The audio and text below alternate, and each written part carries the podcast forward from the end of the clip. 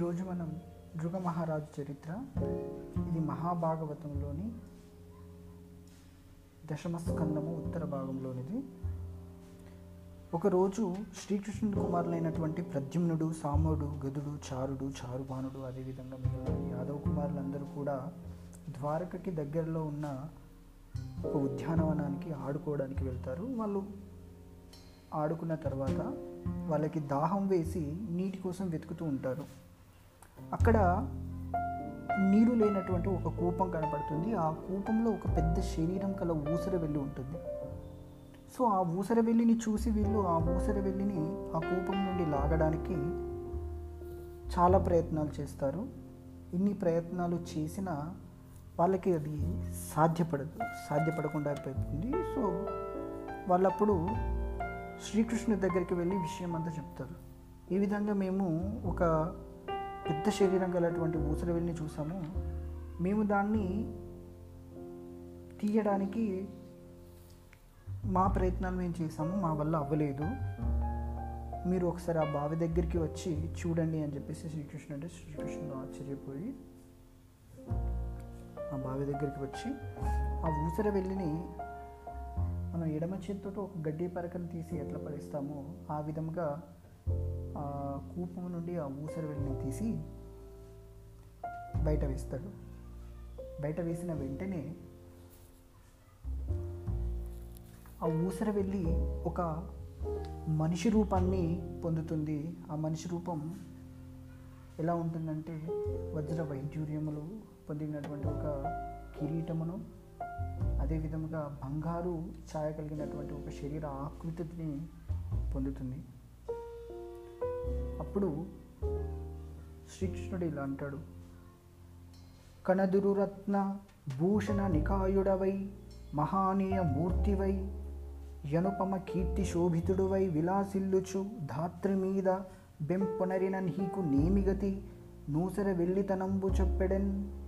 విననిది చోద్యమయ్యే సువివేక చరిత్ర ఎరంగు చెప్పుమా మంచి వివేకవంతులైనటువంటి చరిత్ర కలవాడా ప్రకాశించే రత్న భూషణాలను ధరించి మహానీయమూర్తివై సాటి లేనటువంటి కీర్తితో విరాజిల్లుతూ భూమిపై పెంపు వహించిన నీవు ఎందుకు ఊసర వెళ్ళిగా మారావు? ఇది చాలా వింతగా ఉంది.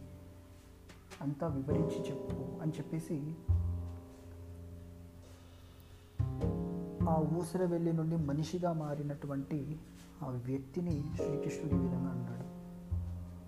ఆ విధంగా శ్రీకృష్ణుడు అడిగిన వెంటనే అని ఎడిగిన మురరపు పద వనజంబులదన కిరీట వరమనులరయన్ వినయమున మృక్కి ఇట్లను ఘనమోదము తోడ నిటల ఘటితాంజలి అయి ఈ విధముగా శ్రీకృష్ణ అడిగిన వెంటనే శ్రీకృష్ణుడి యొక్క పాదములకు తన కిరీటములోని వజ్రాలు భూషణములు మనులు శ్రీకృష్ణు యొక్క పాదాలకు తగిలేటట్లుగా నమస్కరించి ఈ విధంగా అంటున్నాడు. విశ్వ సంవేద్యమహిత ఈ విశ్వమందు బ్రకటముగా నీ వెరంగనిదొకటి కలదే.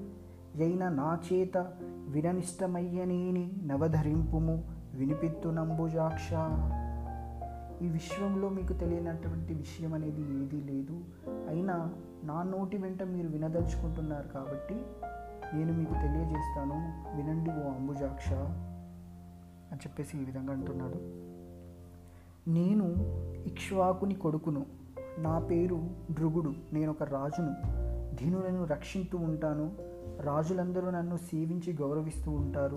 చతురంత భూవలయాన్ని భరించగల సామర్థ్యం ఉన్నవాడిని చక్కని కీర్తి కలిగి ఎడదగని సంపద నిండుగా ఉన్నవాడిని నేను ఎంతోమందికి బ్రాహ్మణులకు పేదలకు నా దగ్గర ఉన్నటువంటి గోవులు భూమి బంగారం రత్నాలు ఇల్లు రథాలు ఏనుగులు గుర్రాలు కన్యలు వస్త్రాలు నువ్వులు బంగారం వెండి చెయ్యలు ఇలాంటి ఎన్నో అనేకమైన దానాలు చేశాను పంచమహాయజ్ఞాలు చేశాను నూతులు బావులు చెరువులు తోటలు నిర్మించాను.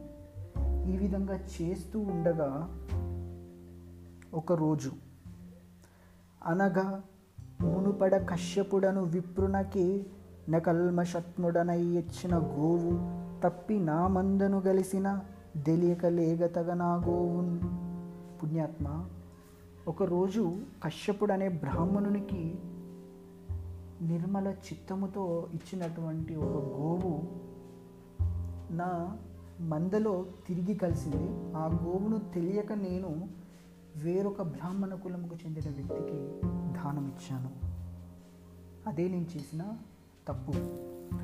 ఆ బ్రాహ్మణోత్తముడు ఆ గోవును తీసుకొని వెళ్తుండగా ఆ గోవుని మునుపు ఇంతకు ముందు ఎవరైతే దానం పొందారో ఆ బ్రాహ్మణుడు చూసి అది తన గోవు అని చెప్పేసి వాళ్ళిద్దరూ వాగ్వాదం పొంది గోవు నాది అంటే నాకు నృగు మహారాజు దానంగా ఇచ్చారు అని చెప్పేసి కశ్యపుడు అన్న వెంటనే లేదు నేను కశ్యపు నుండి ఇప్పుడే దానం పొంది ఈ గోవుని తీసుకెళ్తున్నాను అని చెప్పేసి ఇప్పుడు ఏ విధ ఎవరైతే ఆ గోవుని దానం పొందారో ఆ వ్యక్తి. ఇద్దరు వాగ్వాదం పెట్టుకొని వాళ్ళ సమస్యకి పరిష్కారం కోసం వాళ్ళు నృగ మహారాజు దగ్గరికి వెళ్ళారు. సో నృగ మహారాజును ఈ విధముగా కశ్యపుడు అన్నాడు ఇది మీరు నాకు దానం ఇచ్చిన గోవు. ఈ గోవును మళ్ళీ ఈ బ్రాహ్మణునికి మీరు ఇచ్చారు నా గోవు నాకు ఇవ్వండి అని ఈ బ్రాహ్మణుడు మహారాజుని అడిగితే మహారాజు వచ్చేసి నీ నేను ఆల్రెడీ నేను ఈ గోవును నేను ఈ వ్యక్తికి దానం ఇచ్చేశాను కాబట్టి మీకు మరి ఒక గోవు కావాలనన్నా అదే విధముగా నా దగ్గర ఉన్నటువంటి అన్ని గోవులు కావాలన్నా వేరే ఏ సంపద కావాలన్నా మీకు ఇస్తాను అని చెప్పేసి అంటాడు. అప్పుడు దానికి కశ్యపుడు ఒప్పుకోకుండా నాకు ఆ గోవే కావాలి. నాకు వేరే ఏ గోవులు కానీ ఏ సంపద కానీ వద్దు. మీరు నాకు ఇంతకు మునుపు ఏదైతే గోవును దానం ఇచ్చారో ఆ గోవును నాకు ఇవ్వండి అని చెప్పేసి అడుగుతాడు.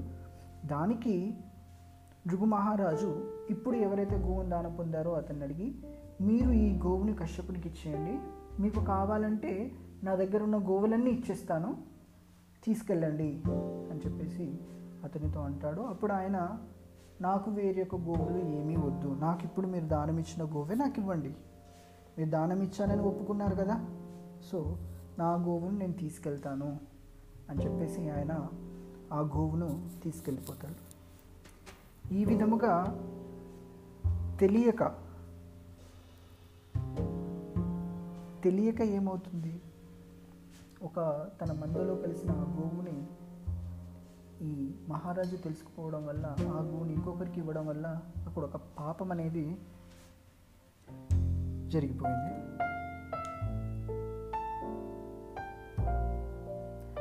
ఆ విధముగా ఆ పాపము వలన తను ఎన్ని ధర్మాలు ఎన్ని క్రతువులు అదేవిధంగా ఏమి చేసినా ఎన్ని పుణ్యాలు చేసినా ఆ బ్రాహ్మణునికి చేసిన పాపం వల్ల మహాపాతకాన్ని మూటగట్టుకున్నారు భృగు మహారాజు.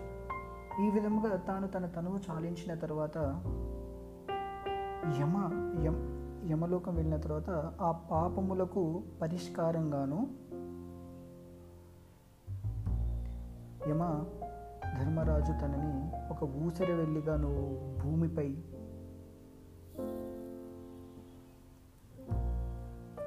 పడిపో అని చెప్పేసి పంపించారు. ఆ విధముగా ఆయన ఆ బావిలో ఒక ఊసర వెళ్ళిగా బ్రతుకుతూ ఉన్నారనమాట ఈ విధముగా శ్రీకృష్ణుడు అప్పుడు ఈ కథ అంతా అయిపోయిన తర్వాత యాదవ బాలకులతో ఈ విధంగా అంటున్నారు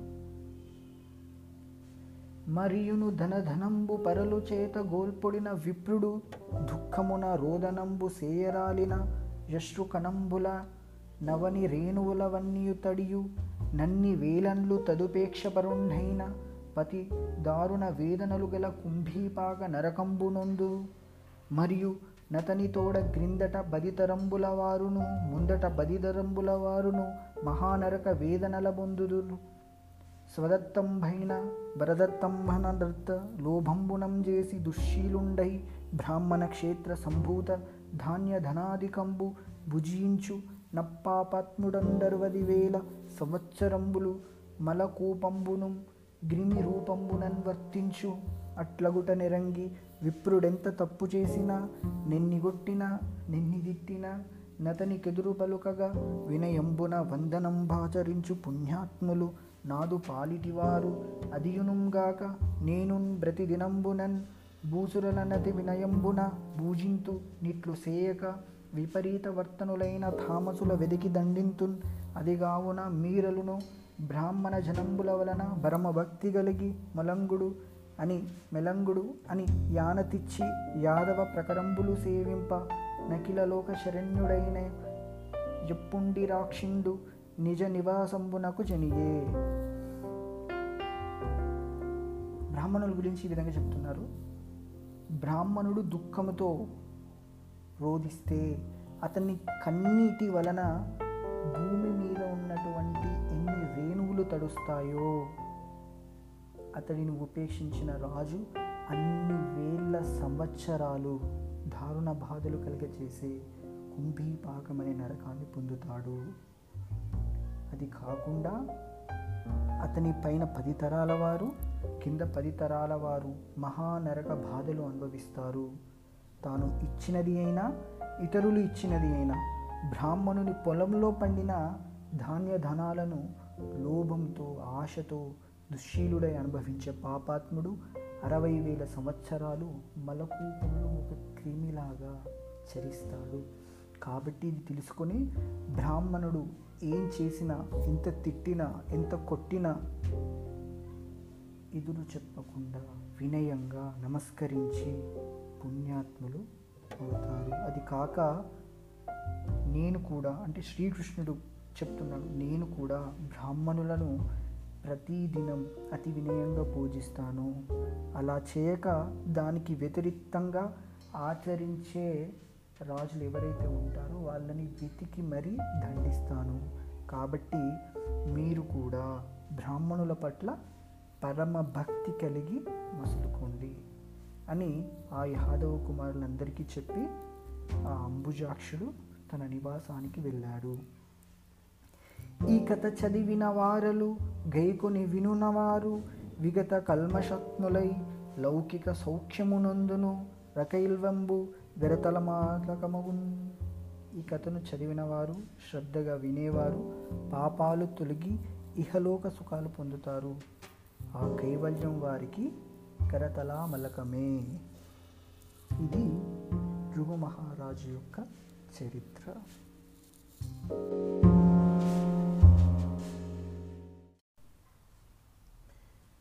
ఈరోజు మనం ధ్రువ మహారాజు చరిత్ర ఇది మహాభాగవతంలోని దశమస్కందము ఉత్తర భాగంలోనిది. ఒకరోజు శ్రీకృష్ణుడి కుమారులైనటువంటి ప్రద్యుమ్నుడు సాముడు గదుడు చారుడు చారుబానుడు అదేవిధంగా మిగిలిన యాదవ్ కుమారులందరూ కూడా ద్వారకకి దగ్గరలో ఉన్న ఒక ఉద్యానవనానికి ఆడుకోవడానికి వెళ్తారు. వాళ్ళు ఆడుకున్న తర్వాత వాళ్ళకి దాహం వేసి నీటి కోసం వెతుకుతూ ఉంటారు. అక్కడ నీరు లేనటువంటి ఒక కూపం కనపడుతుంది. ఆ కూపంలో ఒక పెద్ద శరీరం కల ఊసర వెళ్ళి ఉంటుంది. సో ఆ ఊసర వెళ్ళిని చూసి వీళ్ళు ఆ ఊసర వెళ్ళిని ఆ కూపం నుండి లాగడానికి చాలా ప్రయత్నాలు చేస్తారు. ఇన్ని ప్రయత్నాలు చేసినా వాళ్ళకి అది సాధ్యపడదు సాధ్యపడకుండా అయిపోతుంది. సో వాళ్ళప్పుడు శ్రీకృష్ణుడి దగ్గరికి వెళ్ళి విషయం అంతా చెప్తారు. ఈ విధంగా మేము ఒక పెద్ద శరీరం గలటువంటి ఊసరవెల్లిని చూసాము. మేము దాన్ని తీయడానికి మా ప్రయత్నాలు మేము చేసాము మా వల్ల అవ్వలేదు.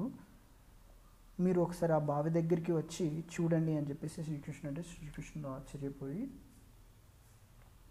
ఆ బావి దగ్గరికి వచ్చి ఆ ఊసర వెళ్ళిని మనం ఎడమ చేతితో ఒక గడ్డి పరకను తీసి ఎట్లా పడేస్తామో ఆ విధంగా ఆ కూపం నుండి ఆ ఊసర వెళ్ళిని తీసి బయట వేస్తాడు. బయట వేసిన వెంటనే ఆ ఊసర వెళ్ళి ఒక మనిషి రూపాన్ని పొందుతుంది. ఆ మనిషి రూపం ఎలా ఉంటుందంటే వజ్ర వైడ్యూర్యములు పొందినటువంటి ఒక కిరీటమును అదేవిధముగా బంగారు ఛాయ కలిగినటువంటి ఒక శరీర ఆకృతిని పొందుతుంది. శ్రీకృష్ణుడు ఇలా అంటాడు కనదురురత్న భూషణ నికాయుడవై మహానీయ మూర్తివై యనుపమ కీర్తి శోభితుడువై విలాసిల్లుచు ధాత్రి మీద బెంపొనరిన నీకు నేమిగతి నూసర వెళ్ళితనంబు చెప్పెడెన్. విననిది చోద్యమయ్యే సువివేక చరిత్ర ఎరంగు చెప్పుమా మంచి వివేకవంతులైనటువంటి చరిత్ర కలవాడా ప్రకాశించే రత్న భూషణాలను ధరించి మహానీయమూర్తివై సాటి లేనటువంటి కీర్తితో విరాజిల్లుతూ భూమిపై పెంపు వహించిన నీవు ఎందుకు ఊసర వెళ్ళిగా మారావు? ఇది చాలా వింతగా ఉంది. అంతా వివరించి చెప్పు అని చెప్పేసి ఆ ఊసర వెళ్ళి నుండి మనిషిగా మారినటువంటి ఆ వ్యక్తిని శ్రీకృష్ణుడు ఈ విధంగా అన్నాడు. ఆ విధంగా శ్రీకృష్ణుడు అడిగిన వెంటనే అని ఎడిగిన మురరపు పద వనజంబులదన కిరీట వరమనులరయన్ వినయమున మృక్కి ఇట్లను ఘనమోదము తోడ నిటల ఘటితాంజలి అయి ఈ విధముగా శ్రీకృష్ణుడు అడిగిన వెంటనే శ్రీకృష్ణుడి యొక్క పాదములకు తన కిరీటములోని వజ్రాలు భూషణములు మనులు శ్రీకృష్ణు యొక్క పాదాలకు తగిలేటట్లుగా నమస్కరించి ఈ విధంగా అంటున్నాడు.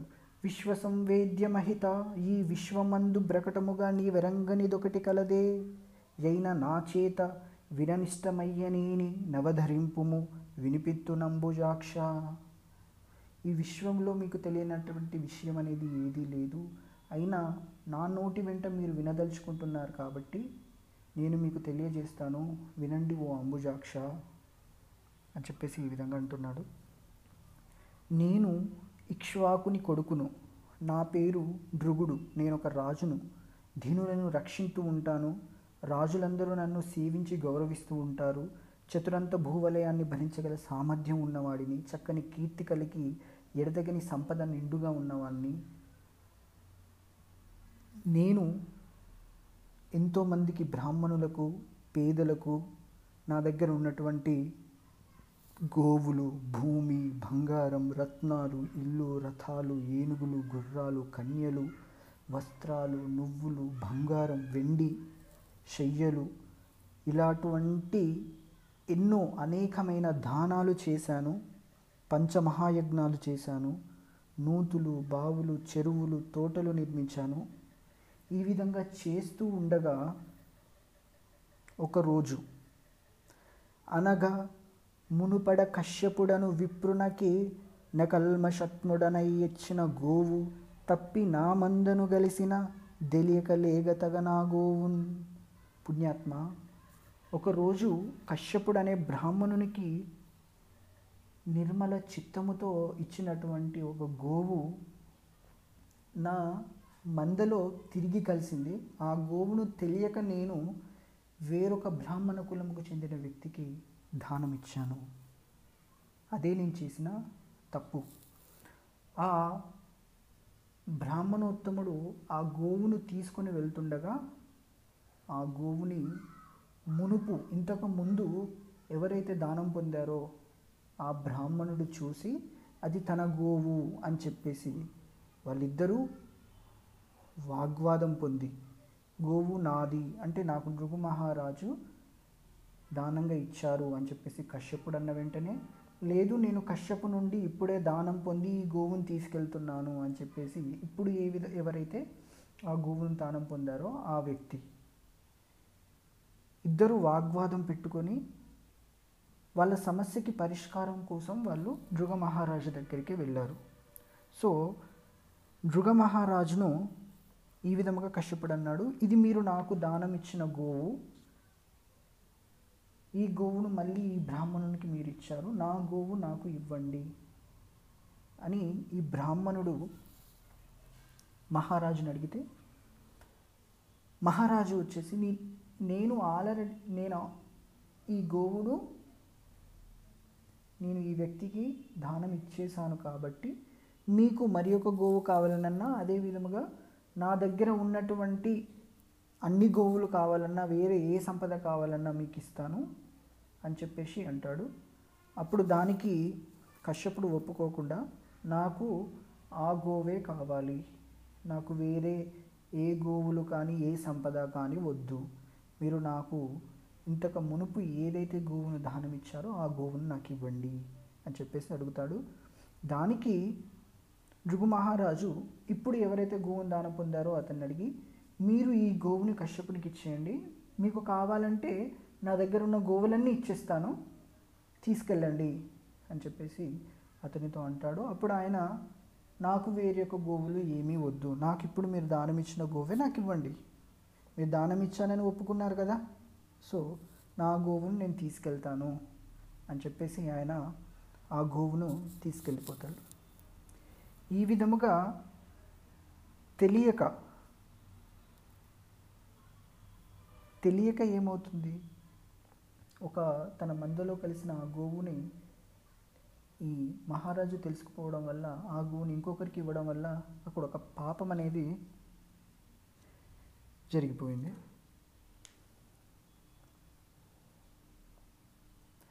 ఆ విధముగా ఆ పాపము వలన తను ఎన్ని ధర్మాలు ఎన్ని క్రతువులు అదేవిధముగా ఏమి చేసినా ఎన్ని పుణ్యాలు చేసినా ఆ బ్రాహ్మణునికి చేసిన పాపం వల్ల మహాపాతకాన్ని మూటగట్టుకున్నారు భృగు మహారాజు. ఈ విధముగా తాను తన తనువు చాలించిన తర్వాత యమ యమ యమలోకం వెళ్ళిన తర్వాత ఆ పాపములకు పరిష్కారంగాను యమ ధర్మరాజు తనని ఒక ఊసర వెళ్ళిగా నువ్వు భూమిపై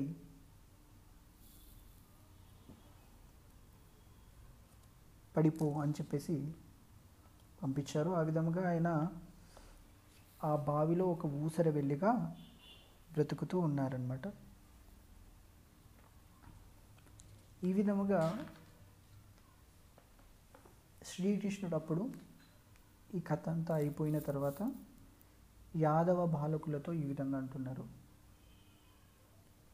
మరియును ధనధనంబు పరలు చేత గోల్పొడిన విప్రుడు దుఃఖమున రోదనంబు సేయరాలిన యశ్రుకణంబుల నవని రేణువులవన్నీయు తడియు నన్ని వేలన్లు తదుపేక్షపరుండైన పతి దారుణ వేదనలు గల కుంభీపాక నరకంబునందు మరియు నతని తోడ గ్రిందట బదితరంబుల వారును ముందట బదిదరంబుల వారును మహానరక వేదనల బొందుదురు.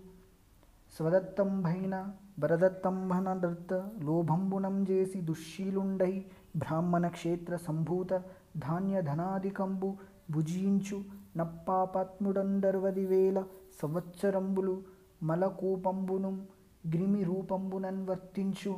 అట్లగుట నిరంగి విప్రుడెంత తప్పు చేసినా నిన్నిగొట్టినా నిన్నిదిట్టినా నతనికెదురు పలుకగా వినయంబున వందనంబాచరించు పుణ్యాత్ములు నాదు పాలిటివారు అదియునుంగాక నేనున్ బ్రతిదినంబునన్ భూసురలనతి వినయంబున భూజింతు నిట్లు సేయక విపరీత వర్తనులైన థామసుల వెదికి దండింతున్ అదిగావున మీరలును బ్రాహ్మణ జనంబుల వలన భరమభక్తి కలిగి మలంగుడు అని మెలంగుడు అని యానతిచ్చి యాదవ ప్రకరంబులు సేవింప నకిలలోక శరణ్యుడైన ఎప్పుండి రాక్షిండు నిజ నివాసంబునకు జనియే.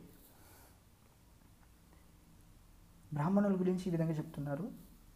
బ్రాహ్మణుడు దుఃఖముతో రోధిస్తే అతన్ని కన్నీటి వలన భూమి మీద ఉన్నటువంటి ఎన్ని రేణువులు తడుస్తాయో అతడిని ఉపేక్షించిన రాజు అన్ని వేల సంవత్సరాలు దారుణ బాధలు కలిగచేసే కుంభీపాకం అనే నరకాన్ని పొందుతాడు. అది కాకుండా అతని పైన పది తరాల వారు కింద పది తరాల వారు మహానరక బాధలు అనుభవిస్తారు.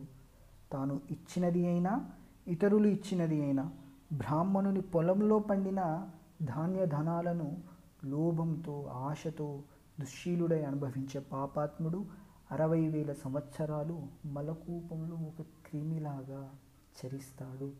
కాబట్టి ఇది తెలుసుకొని బ్రాహ్మణుడు ఏం చేసినా ఎంత తిట్టినా ఎంత కొట్టినా ఎదురు చెప్పకుండా వినయంగా నమస్కరించి పుణ్యాత్ములు అవుతారు. అది కాక నేను కూడా అంటే శ్రీకృష్ణుడు చెప్తున్నాడు నేను కూడా బ్రాహ్మణులను ప్రతిదినం అతి వినయంగా పూజిస్తాను. అలా చేయక దానికి వ్యతిరిక్తంగా ఆచరించే రాజులు ఎవరైతే ఉంటారో వాళ్ళని వెతికి మరీ దండిస్తాను. కాబట్టి మీరు కూడా బ్రాహ్మణుల పట్ల పరమ భక్తి కలిగి మసులుకోండి అని ఆ యాదవ కుమారులందరికీ చెప్పి ఆ అంబుజాక్షుడు తన నివాసానికి వెళ్ళాడు. ఈ కథ చదివిన వారలు గైకొని వినునవారు విగత కల్మషత్నులై లౌకిక సౌఖ్యమునందును రకైల్వంబు విరతలమాతకమగున్ ఈ కథను చదివిన వారు శ్రద్ధగా వినేవారు పాపాలు తొలగి ఇహలోక సుఖాలు పొందుతారు. ఆ కైవల్యం వారికి కరతలామలకమే ఇది భృగు మహారాజు యొక్క చరిత్ర.